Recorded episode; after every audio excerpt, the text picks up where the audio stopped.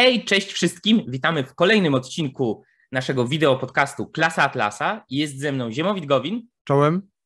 Ja nazywam się Mateusz Błaszczyk i dzisiaj przechodzimy do Was z kolejnym odcinkiem, e, już w zasadzie jednym z ostatnich, przedostatnim odcinkiem poświęconym e, epistemologii. E, I dzisiaj porozmawiamy sobie o metodologii, a konkretnie o błędach metodologicznych, o niewłaściwych sposobach podchodzenia do świata wiedzy, pojęć e, i wszystkiego, co z tym e, związanego, czyli do e, błędnych metodologii epistemologicznych. I tym optymistycznym akcentem będziemy powoli kończyć obecny czwarty sezon, ale o tym później. Więc błędne sposoby myślenia w dziedzinie metodologii epistemologicznej. Ziemowit. Więc ogólnie istnieją dwa takie duże sposoby, czy ogólne sposoby myślenia. E, I tutaj mamy na myśli generalnie sposoby, w jaki sobie radzimy z ideami, pojęciami, koncepcjami, teoriami, argumentami. E, czyli częściowo trochę to, co już mówiliśmy w kontekście błędnych pojęć, fruwających abstrakcji i tak dalej. I to są empiryzm i racjonalizm. Empiryzm i racjonalizm jako dwa ogólne, błędne sposoby myślenia. I w dzisiejszym odcinku poświęcimy się racjonalizmowi, dlatego że jest on częstszy i sądzimy, że po prostu ważniejsze jest, żeby sobie poradzić z racjonalizmem. Nie będziemy oczywiście omawiać wszystkich aspektów racjonalizmu. Y, tych, którzy są zainteresowani, odsyłamy do mm, serii wykładów Leonarda Pikoffa Understanding Objectivism. To też zostało wydane jako książka i tam jest kilka rozdziałów właśnie poświęconych metodologii.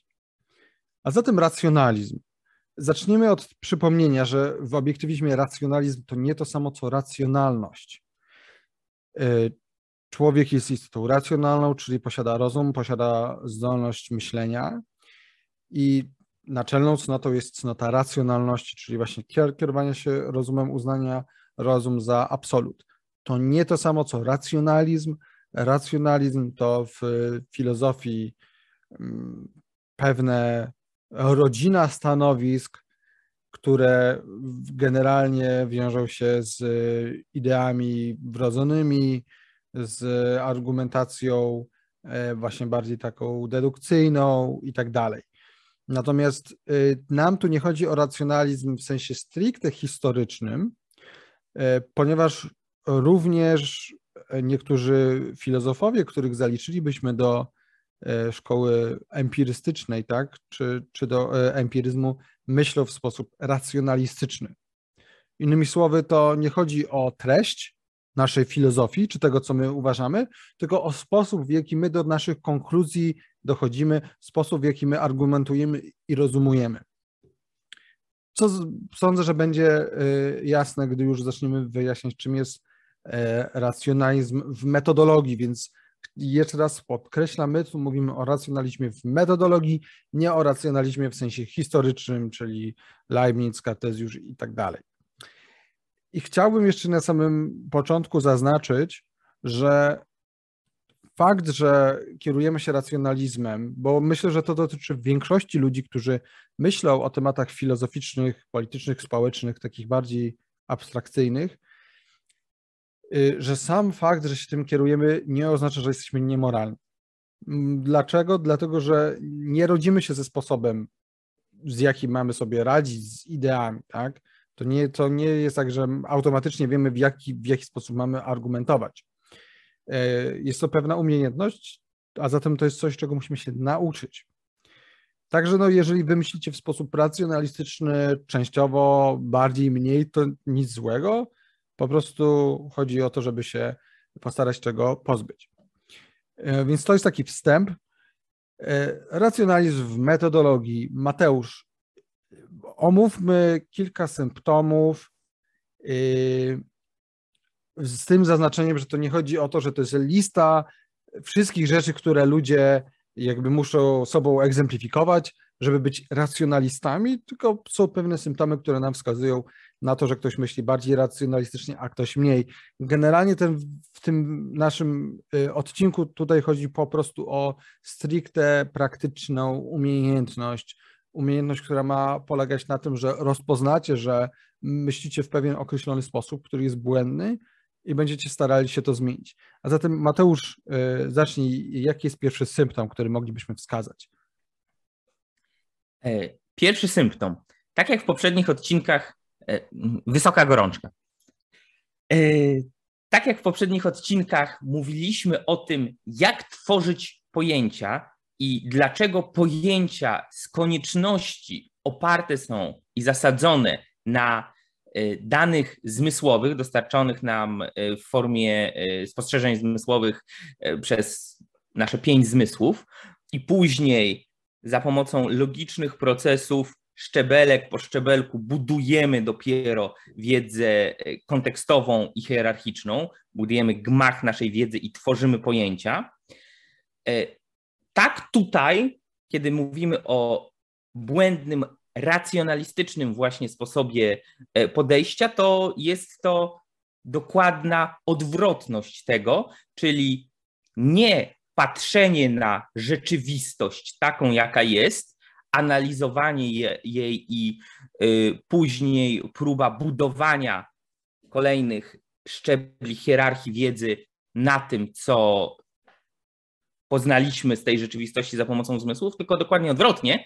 Najpierw mamy ideę, a potem mamy rzeczywistość. Albo przynajmniej idee są w pewnym sensie mniej lub bardziej oddzielone od rzeczywistości, są innym światem, inną dziedziną, inną kategorią, y, która istnieje jakby sama dla siebie y, i w pewnym sensie niezależnie i w oderwaniu od rzeczywistości. Czyli idee ponad rzeczywistość. Traktowanie idei jako świata odrębnego od naszej tutaj y, doświadczalnej, sensorycznej, otaczającej nas rzeczywistości w domyśle, to jest y, często niepowiedziane wprost, czegoś ważniejszego albo w cudzysłowie lepszego od materialnego świata, od tego tutaj.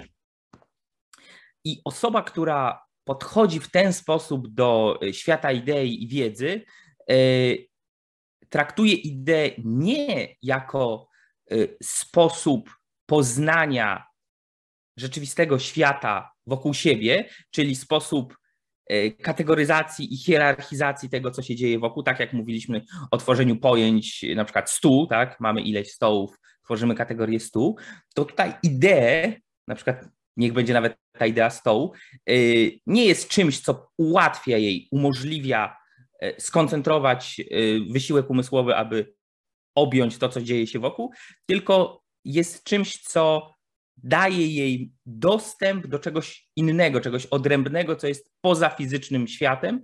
No i tutaj takim klasycznym, paradygmatycznym przykładem, takim archetypem wręcz w filozofii jest uczeń Sokratesa Platon, e, u którego świat idei mm, jest dosłownie odrębnym, lepszym, wyższym światem, którego świat, materialny świat nasz otaczający jest jedynie jakimś tam E, marnym odbiciem i idee są dosłownie fruwające w oderwaniu od świata, jak to e, ujmowała Ayn Rand i Leonard Peikoff, floating abstractions.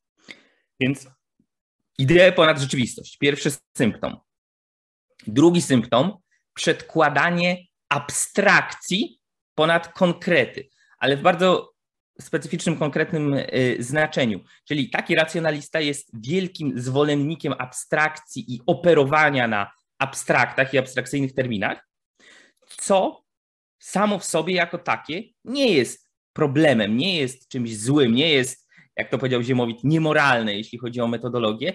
Y, abstrakcje są, jeśli są dobrze skonstruowane, jeśli e, nie są błędnymi pojęciami, abstrakcje same w sobie są zasadne, potrzebne, właściwe, e, możemy nimi operować, możemy się nimi posługiwać, wręcz jest to konieczne, aby obejmować świat na ciut wyższym poziomie niż e, ten czysto sensoryczny, tylko trzeba pamiętać, czym są abstrakcje i czemu służą.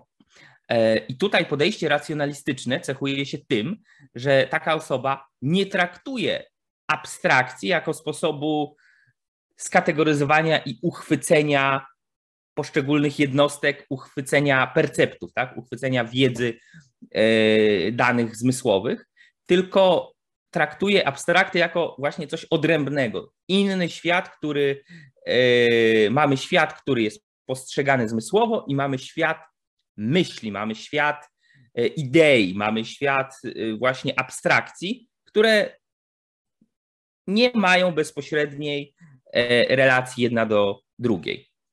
Nie mówię, trzeci, trzeci zostawiam tobie. Tak, to jest trzeci symptom, który tak naprawdę będziemy już dalej rozwijać, bo zaczniemy już podawać przykłady e, myślenia racjonalistycznego. Taką typową fruwającą abstrakcją sądzę e, jest, bo to jest tak, że wiele osób ma jakieś pojedyncze fruwające abstrakcje, czyli mają jakąś ideę, którą jakoś się nią posługują, czasami jej używają, czy o niej myślą, ale w żaden sposób ona nie jest skonkretyzowana. Ona jest oderwana od y, rzeczywistości. I same takie pojedyncze, e, takie pojedyncze idee, fruwające abstrakcje nie sprawiają, że ktoś jest racjonalistą. Takim racjonalista to będzie osoba, która ma całe, e, cały świat takich fruwających abstrakcji. Natomiast no, nas tu nie interesuje, to nie chodzi o to, żebyśmy teraz palcem wskazywali jeden na drugiego i mówili, aha, ty jesteś racjonalistą, a nie, bo ty. Chodzi po prostu o to, że nieważne ile mamy tych fruwających abstrakcji, chodzi o to, żebyśmy ich mieli jak najmniej, a najlepiej zero. Ale taką typową fruwającą abstrakcją sądzę jest, y, jest y, pojęcie wolności, idea wolności, gdzie prawie każdy, jak się zapytamy, czy jest za wolnością, to powie, że tak. Ale czym jest ta wolność? Co oznacza konkretnie, jak miałaby być egzekwowana w określonym rządzie, jaki rząd byłby dobry dla wolności, jaki byłby zły, y, jakie implikacje ma wolność, do jakich działań ona dotyczy, się odnosi. To są wszystko rzeczy, które gdy osoba ma wolność, ideę wolności jako fruwającą abstrakcję, to są rzeczy, na które ta osoba nie będzie w stanie e, odpowiedzieć. Ona ma jakieś takie mgliste wyobrażenie, że wolność to takie, wiecie, biegniemy sobie po plaży, jesteśmy uśmiechnięci, tak? Jesteśmy wolni, jest miło. E, więc to jest taki bardzo prosty przykład fruwającej abstrakcji.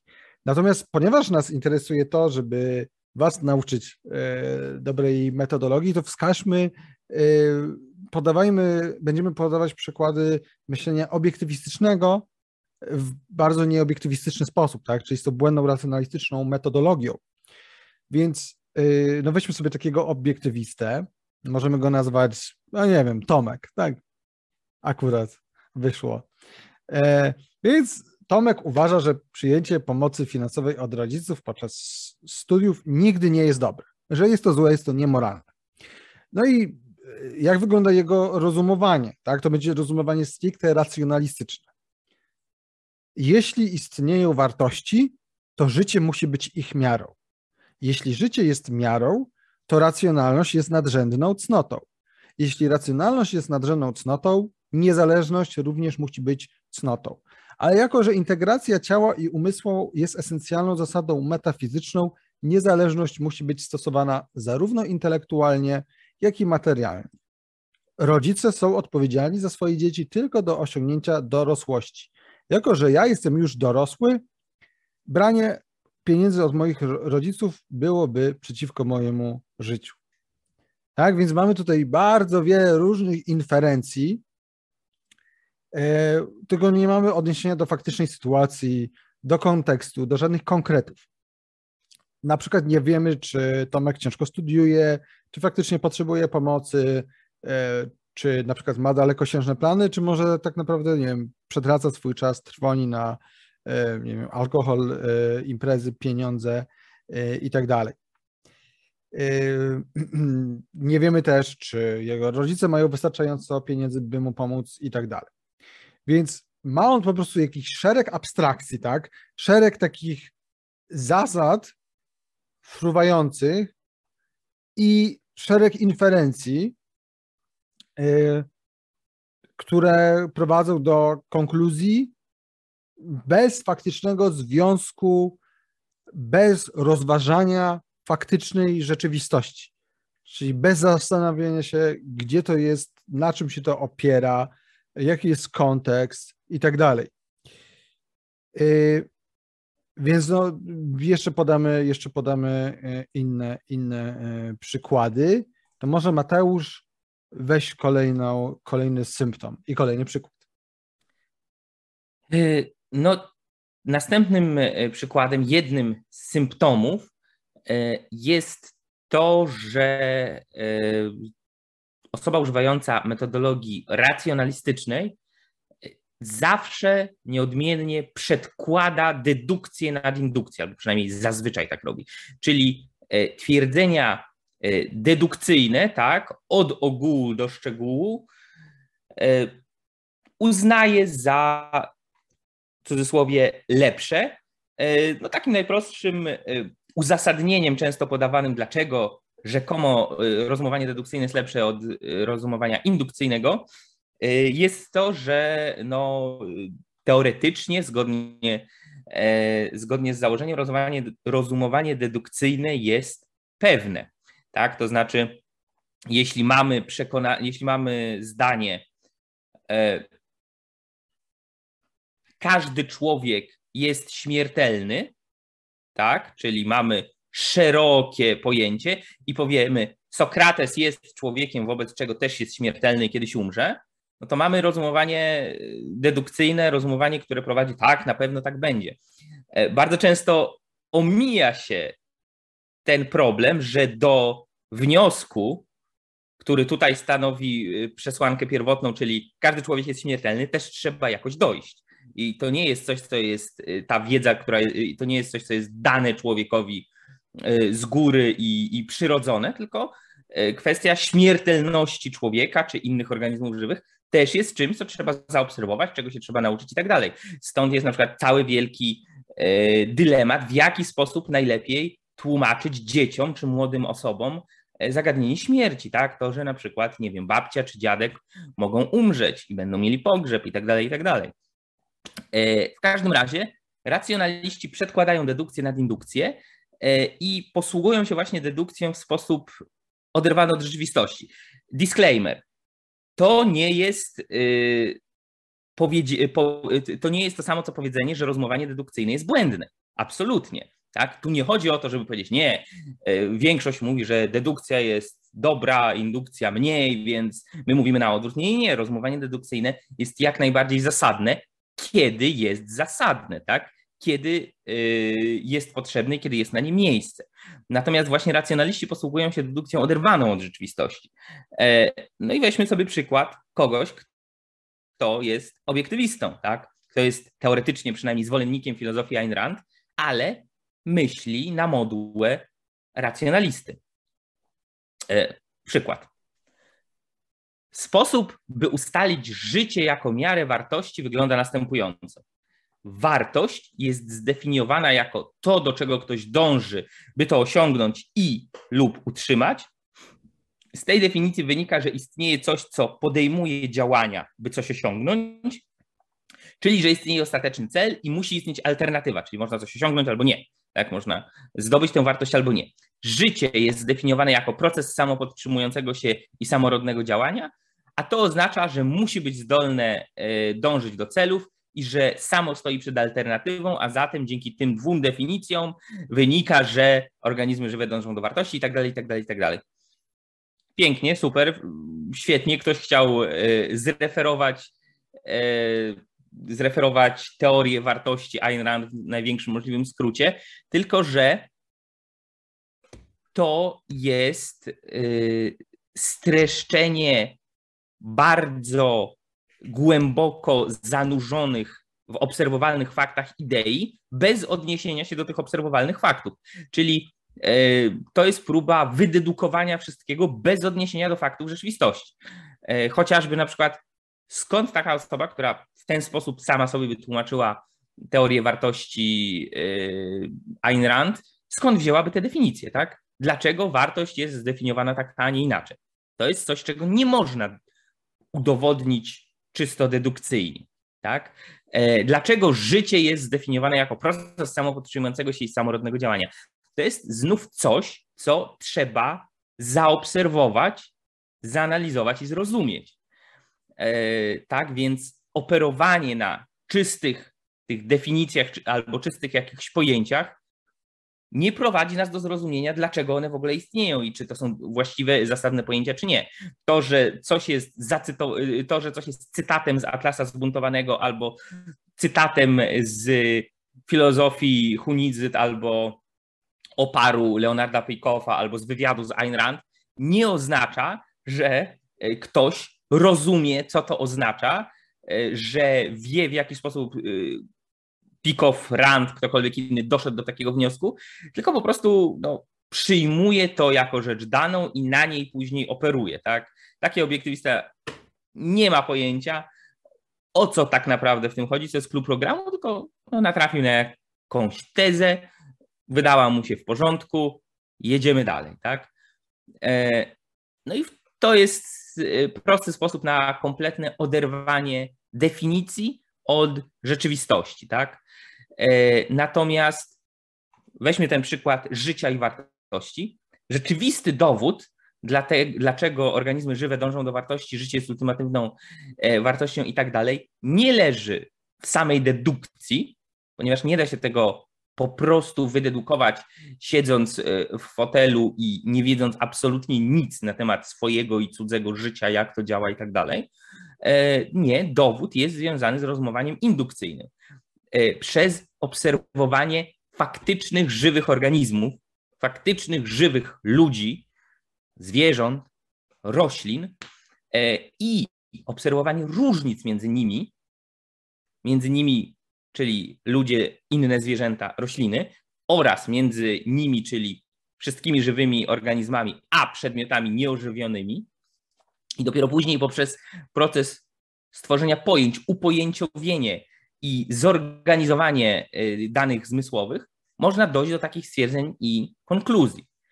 E, więc można by to bardzo tak prosto, ale wydaje mi się, że całkiem trafnie podsumować tak, że osobę stosującą metodę racjonalistyczną, e, osobę o takich racjonalistycznych tendencjach, nie interesują albo mniej interesują relacje między ideami a rzeczywistością, czyli to, w jaki sposób poszczególne elementy rzeczywistości, y, które my poznajemy, są później przez nas używane do tworzenia pojęć i abstrakcji. Więc nie interesują go relacje takiego y, racjonalisty między ideami a rzeczywistością, ale relacje między ideami a ideami. Tak, czyli jesteśmy już w ogóle w tym platońskim niebie, w tym y, świecie floating abstractions i tutaj jedna idea, druga idea jak one mają się do siebie i jak się zazębiają. I bardzo często jest to w kompletnym oderwaniu od tego, co jest y, tu i teraz, co jest jedną z przyczyn, nie, nie mówię, że jedyną, ale jedną z przyczyn, dla których ludzie bardzo często uważają filozofię jako taką, jako dziedzinę wiedzy, za rzecz całkowicie oderwaną od życia, całkowicie niepraktyczną, teoretyzowanie takich e, przez akademików i filozofów w zamkniętych e, wieżach z kości słoniowej, które nijak się ma do naszego życia, świata, dobrostanu e, i czegokolwiek, co, czego my rzeczywiście doświadczamy, ponieważ jeśli ogromna część filozofów rzeczywiście w ten sposób do tego podchodzi, czyli interesuje się tylko relacjami idea i idea, bez y, odniesienia do y, faktycznej, namacalnej rzeczywistości, to jakby nie ma co się dziwić tak zwanym y, no, zwykłym, normalnym ludziom, że w ten sposób podchodzą do filozofii, ponieważ właśnie tak bardzo często w dzisiejszej filozofii to wygląda. A zatem można z tego też wysunąć pewne pozytywne wnioski. To znaczy, wiemy już, że racjonalista to jest osoba, która przedkłada dedukcję nad indukcję, kocha abstrakcję, ignoruje kontekst. Takim przykładem ignorowania kontekstu jest rozumowanie, y, które wy, wygląda tak, że Boże Narodzenie to święto, które celebruje altruizm, tak? Ponieważ powinieneś dawać prezenty, robić rzeczy dla innych i tak dalej. a zatem jest to przeciwieństwo obiektywizmu. A zatem obchodzenie Bożego Narodzenia jest niemoralne. Tak, tutaj abstrahuje się od kontekstu, od y, innych faktów, że to jest święto, które też e, wiąże się z tym, że spędzamy czas z tymi, których kochamy i y, cenimy, y, z radości, e, która polega na, na tym, że dajemy prezent komuś, kogo cenimy, że też otrzymujemy je i tak dalej, i tak dalej. W każdym razie, jakie wnioski z tego płyną, tak? Bo, bo to chcielibyśmy, żebyście dla, dla siebie z tego odcinka wzięli. Nie abstrahujemy od kontekstu. Zawsze bierzemy kontekst pod uwagę.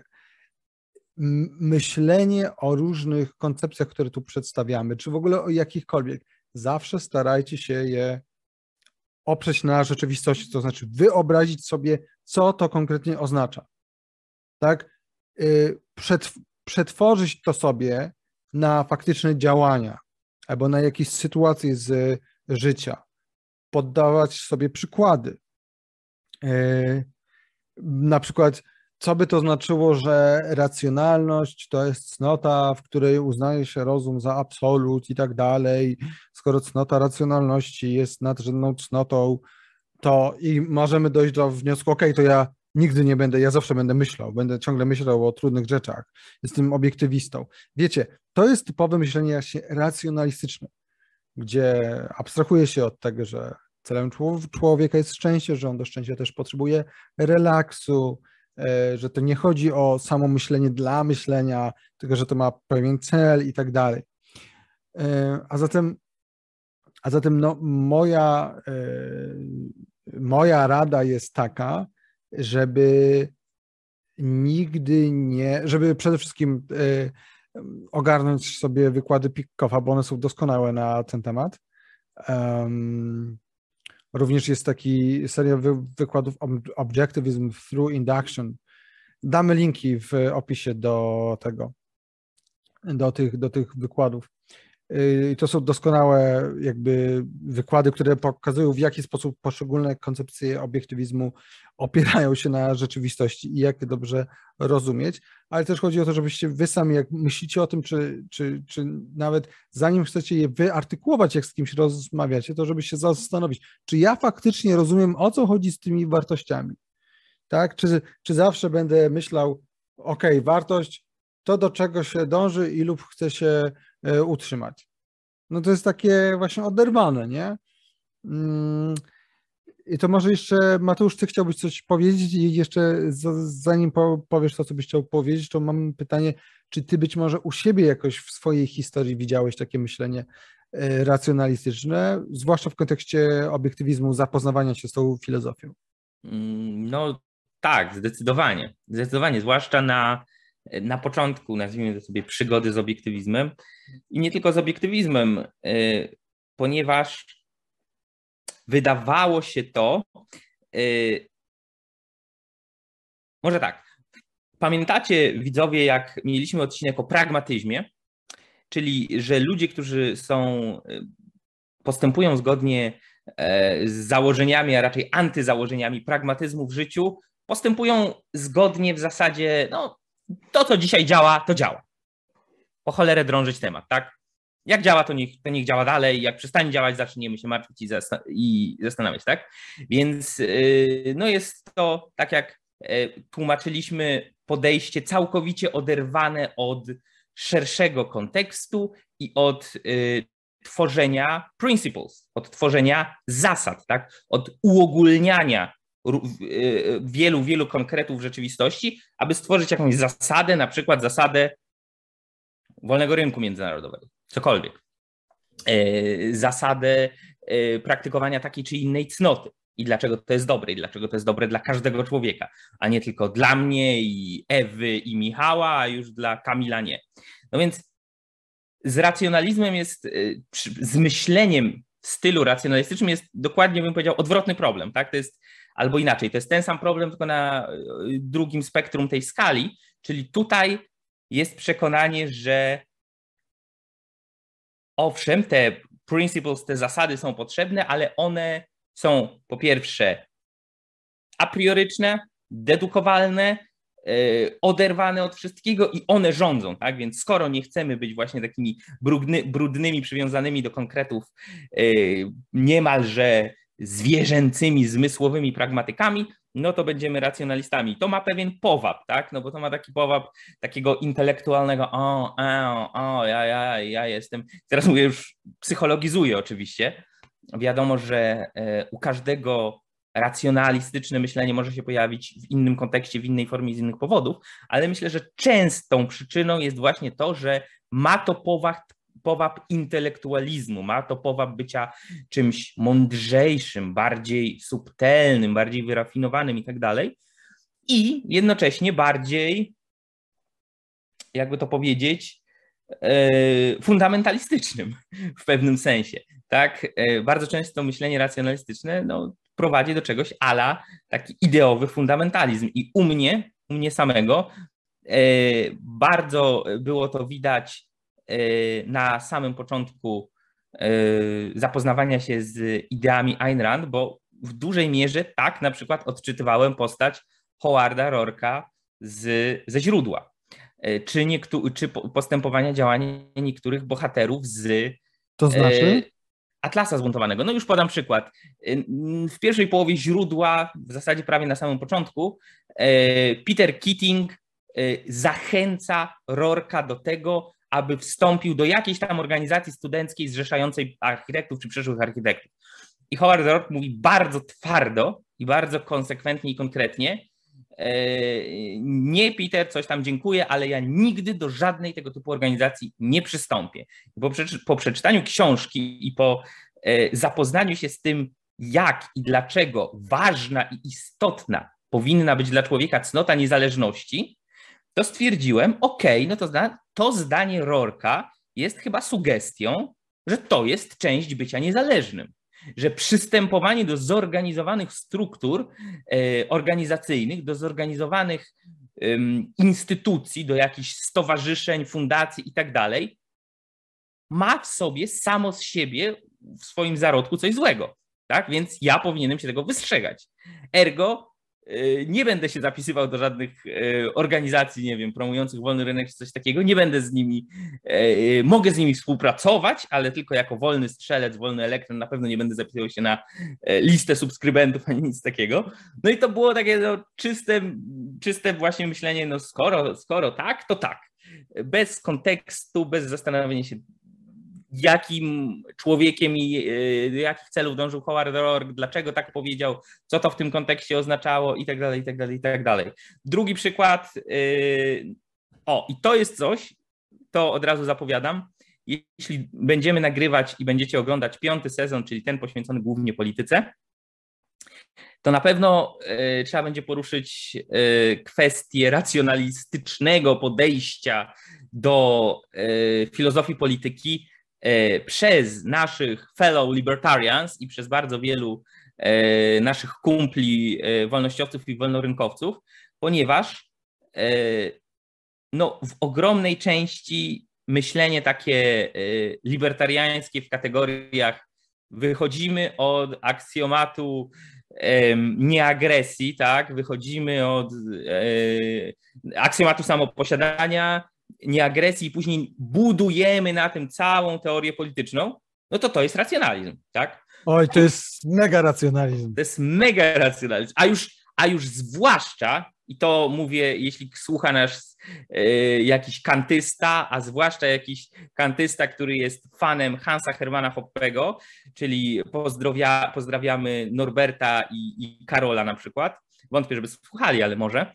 Y, cała tak zwana etyka argumentacyjna Hansa Hermana Hoppego, czyli wyjście od założenia, że no, no jak uzasadnić w ogóle to, że, że człowiek jest, się samo posiada i tak dalej. Wyjście od tego założenia, że nie można argumentować, że nie można argumentować, bo popada się wtedy w wewnętrzną sprzeczność, więc nie można logicznie powiedzieć, nie wolno ci nic mówić, albo mnie nie wolno nic mówić, bo żeby to zrobić, trzeba coś powiedzieć.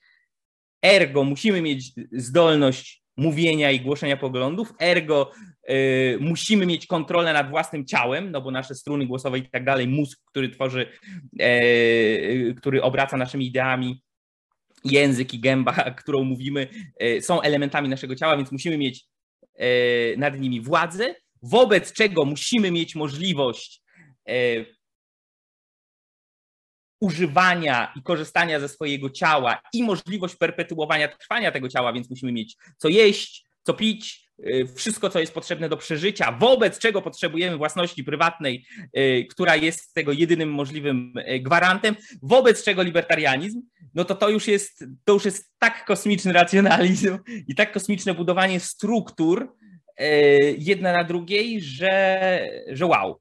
Więc myślę, że o tym też porozmawiamy i to jest już grubszy temat i, i, i cięższy, ale, ale myślę, że jeśli, nawet jeśli Ziemowit nie będzie chciał go poruszać, to ja go poruszę w przyszłym sezonie, czyli temat y, prakseologii, czyli temat całej metodologii nauki ekonomii e, w ujęciu Misesa, który celowo chciał ją zaprojektować. Co? Chciał zniszczyć świat. Chciał zniszczyć, no oczywiście. No. Jak, jak każdy ne, y, neoliberał, tak jak y, napisał ostatnio profesor Adam Wielomski. Jego chyba nie pozdrawiam, bo takie rzeczy ostatnio pisze, że aż to jest niegodne profesury.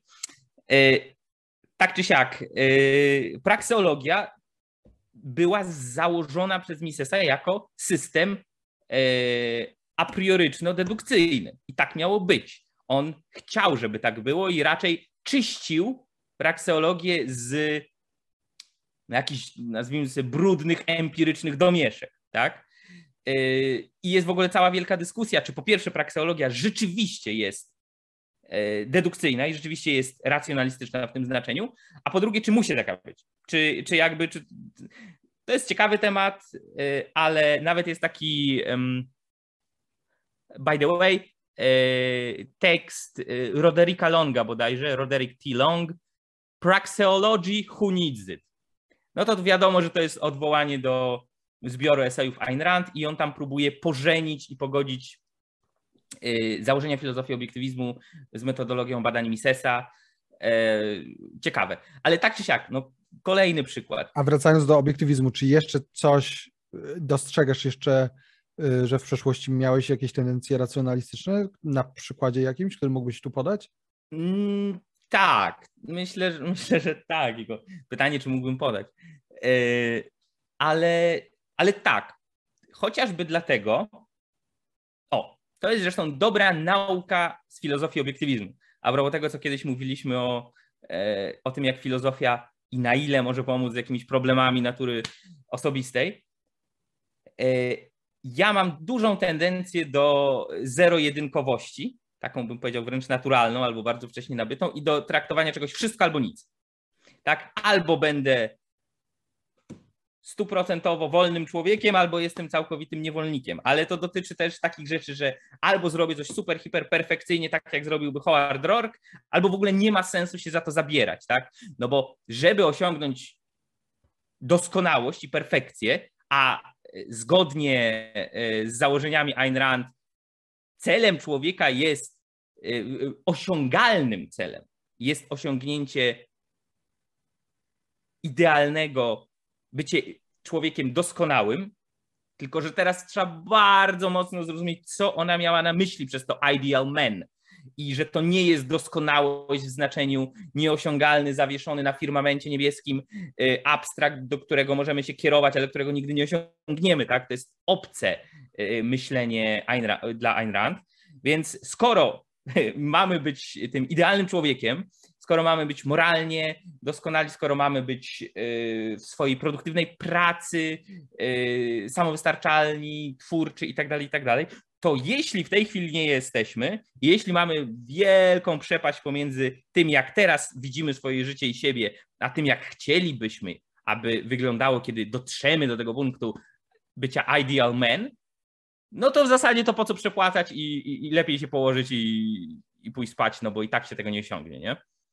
No i oczywiście to jest błędna konkluzja, ale ta konkluzja wynika yy, no właśnie z takiego racjonalistycznego rozumienia tego, czym jest ten człowiek idealny, yy, yy, czym jest dążenie do doskonałości i, i takiego racjonalistycznego odczytania drogi i rozterek i wszystkich rzeczy, które robiły no na przykład postaci z powieści Ayn Rand, tak? W sensie czytacie o Howardzie Rorku, Dominik, Dagny Taggart, Rirdenie i tak dalej i daje wam to pewną wizualizację tego, jak może wyglądać dobre, racjonalne, moralnie właściwe e, życie. Natomiast to e, nie znaczy, że A, macie farbować włosy e, na rudy kolor, żeby być jak Howard Rourke, nie znaczy B, że macie symulować dokładnie każdą cechę charakteru i osobowości jakiegokolwiek z tych bohaterów, bo akurat ten wam przypadł do gustu, ani C nie oznacza, że już dziś, już jutro macie być tymi Howardami, Rorkami i Johnami Galtami swojego życia, bo jeśli jeszcze nimi nie jesteście, to w ogóle zmarnowaliście życie i, e, i tak jak powiedział Howard Rourke Peterowi Keatingowi, jest już za późno, tak? Elo, nara. E, strzelić sobie najlepiej w łeb. No, no nie, ale do tego prowadziłoby takie bardzo racjonalistyczne pojmowanie e, założeń etyki Ayn Rand i e, racjonalistyczne rozumienie motywacji działań bohaterów z jej powieści. Tak, i to A jest. Ty? Ja już zaraz, już zaraz powiem, tak, to się zgadzam z tym. E, ja się spotkałem z tym, że osoby, które przeczytały Atnasa albo źródło, potem miały takie, nie czuły się dobrze, bo porównywały siebie do tych postaci i mówił, nie no, to, to skoro takie są te dobre postaci, no to tam prawie każdy już jako dziecko ogarnia matematykę i w ogóle wszystko. Tak, Francisco jest takim naj, najlepszym tego przykładem, po prostu taki geniusz i, i matematyczny, i filozoficzny, i e, przedsiębiorczy pod każdym względem. Ja taki nie jestem. To jest abstrahowanie od kontekstu, dlaczego Rand przedstawiała takie postaci i właśnie tego niezrozumienia, e, o co chodzi i jaki jest ten, jaki jest ten ideał. No, ja sądzę, że byłem racjonalistą w 100% e, jako student filozofii. E, to myślenie, opera, operowanie na pojęciach, w ogóle często się spotykałem z taką definicją filozofii, taką luźną definicją, ale, ale jednak że filozofia to tak naprawdę analizowanie pojęć. Wprost. Także to chodzi o analizowanie pojęć. Nie o jakby obserwowanie rzeczywistości chodzi, tylko o analizę pojęć, tak? I stąd w filozofii bardzo często mamy, czytamy jakiś artykuł, na przykład z filozofii umysłu i ktoś mówi, no ja traktuję pojęcie X jako pierwotne, tak? Czyli niedefiniowalne. I nie ma tam w ogóle E, myślenie nad kwestią hierarchii pojęć, e, czyli tych wszystkich, to co mówiliśmy de facto w tym całym bloku epistemologicznym o pojęciach, że one się na czymś zasadzają, że są pojęcia aksjomatyczne i tak dalej, jak to tłumaczyliśmy. Na to, więc, więc ja miałem taki background i z tym backgroundem zaszedłem do RAND. No i o, oczywiście ja dość szybko się stwierdziłem, no, że w obiektywizmie jest coś, e, tylko ja oczywiście wielu rzeczy nie rozumiałem. Ja na przykład się zastanawiałem, nawet pamiętam jak Mateusz Tobie kiedyś powiedziałem, że wcale nie jestem pewien, czy potrzebna jest obiektywistyczna epistemologia, żeby uznać egoizm. E, no więc to też było takie myślenie mocno racjonalistyczne. E, też długi czas, e, znaczy nie wiem czy długi, ale trochę mi zajęło, żeby w pełni zrozumieć koncepcję wartości rand. I co jeszcze? Mm, no, nie wiem. Pamiętam, teraz... jak, mieliśmy, no. jak mieliśmy rozmowy między innymi o, o tym życiu jako źródle wszelkich wartości i najwyższej wartości, tak tej ultimate value, y, czy to nie jest y, błęd, czy to nie jest błąd błędnego koła, tak, że, tak. że kręcimy się w kółko. No i patrząc z tak czysto racjonalistycznego punktu widzenia, no to teoretycznie można by tak, tak uznać, tak, no jakby nie biorąc wszystkich innych elementów pod uwagę, tak. No Tylko... tak, tak, oczywiście. Tak. Y, w każdym razie nie, no ja sądzę, że po prostu no jest wiele takich rzeczy, no bo nie wiem, czytamy o różnych e, powiedzmy cnotach, nie? No ja podałem w tym dzisiaj ten przykład cnoty racjonalności i jak można ją źle rozumieć, ale to mogą być inne przykłady, yy, tak? Cnota powiedzmy szczerość, tak? I, I że na przykład nie okłamujemy dzieci, tak? Nie możemy powiedzieć, że święty Mikołaj przyniósł prezenty, jest to niemoralne. No to to też będzie takie myślenie racjonalistyczne, chociaż uważam, że można by argumentować, że mówienie takich rzeczy nie jest dobre um, dla dzieci, ale właśnie z przyczyn nieracjonalistycznych, tak? Nie, że bierzemy jakąś zasadę i stosujemy ją niezależnie od kontekstu, tak? Bo y, cała idea na przykład chociażby cnót w obiektywizmie polega na tym, że te cnoty są stosowalne w jakimś kontekście. To nie są takie absoluty. To znaczy one są absolutne, ale zawsze są kontekstowe. E, czyli, e, czyli na przykład, e, jeżeli ktoś jest dla mnie wielką wartością, to ja muszę tej osoby bronić, tak? Mam powiedzmy dziewczynę albo chłopaka, no to muszę bronić. Ergo będę bronił swojego chłopaka lub swoją dziewczynę, ok? Ok, ale na przykład ta dziewczyna jest okropna, albo ten, ten chłopak mnie bije, albo mnie zdradza. Wiecie, to jest taki prosty przykład, gdzie nie bierze się pod uwagę kontekstu, ale stara się jakby stosować po prostu za, zasadę niezależnie od y, rzeczywistości. E, o, dobry, dobry przykład podałeś, bo to działa w dwie strony. Y, można mieć racjonalistyczne, dwie, pseudo-racjonalistyczne trochę, bo to jest taki trochę na chłopski rozum bardziej, ale w ten sposób stworzone dwie odpowiedzi przeciwstawne sobie, czyli mam dziewczynę, chłopaka, muszę go bronić, jej bronić. E, I teraz załóżmy, że dziewczyna albo chłopak e, wdają się z kimś w spór, e, i ten spór jest, robi się bardzo żywiołowy i wręcz nieprzyjemny, taki obraźliwy. I merytorycznie co do zasady, co do treści przedstawianych poglądów, możemy zgadzać się na przykład w tym momencie z oponentem naszego chłopaka, naszej dziewczyny, E, no natomiast on jest bardzo agresywny i tutaj prawie, że naskakuje na, tego, na tą dziewczynę, tego chłopaka. No więc możemy dojść do wniosku. E, przesłanka pierwsza. Zawsze trzeba bronić prawdy i stać po stronie prawdy i tak dalej, więc przyłączamy się do tego oponenta i stwierdzamy, ma rację, więc w ogóle chłopak jeszcze zamknij gębę i spadła. A w drugą stronę wychodzimy z przesłanki chłopak, dziewczyna, to jest moja prawdziwa, wielka normalna wartość. Rodzina.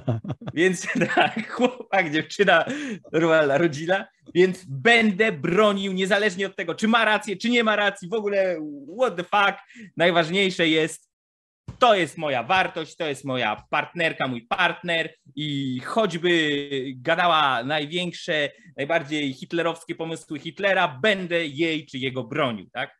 E, po prostu bierzemy jedną z tych, z tych dwóch przesłanek, które sobie założyliśmy, czyli prawda jest najważniejsza i jej trzeba bronić, albo mój chłopak, moja dziewczyna jest najważ- są najważniejsi, ich trzeba bronić, no i w konsekwencji mamy odpowiedź na każdą możliwą sytuację konfliktu, niezależnie właśnie od kontekstu, od tego, z kim jest dyskusja, gdzie jest ta dyskusja, czy to jest dyskusja e, na tratwie na środku morza, gdzie umieramy z głodu, czy to jest dyskusja akademicka e, na jednej z sali Uniwerku Warszawskiego, czy to jest dyskusja przy piwie i frytkach w barze, czy jeszcze cokolwiek innego, tak?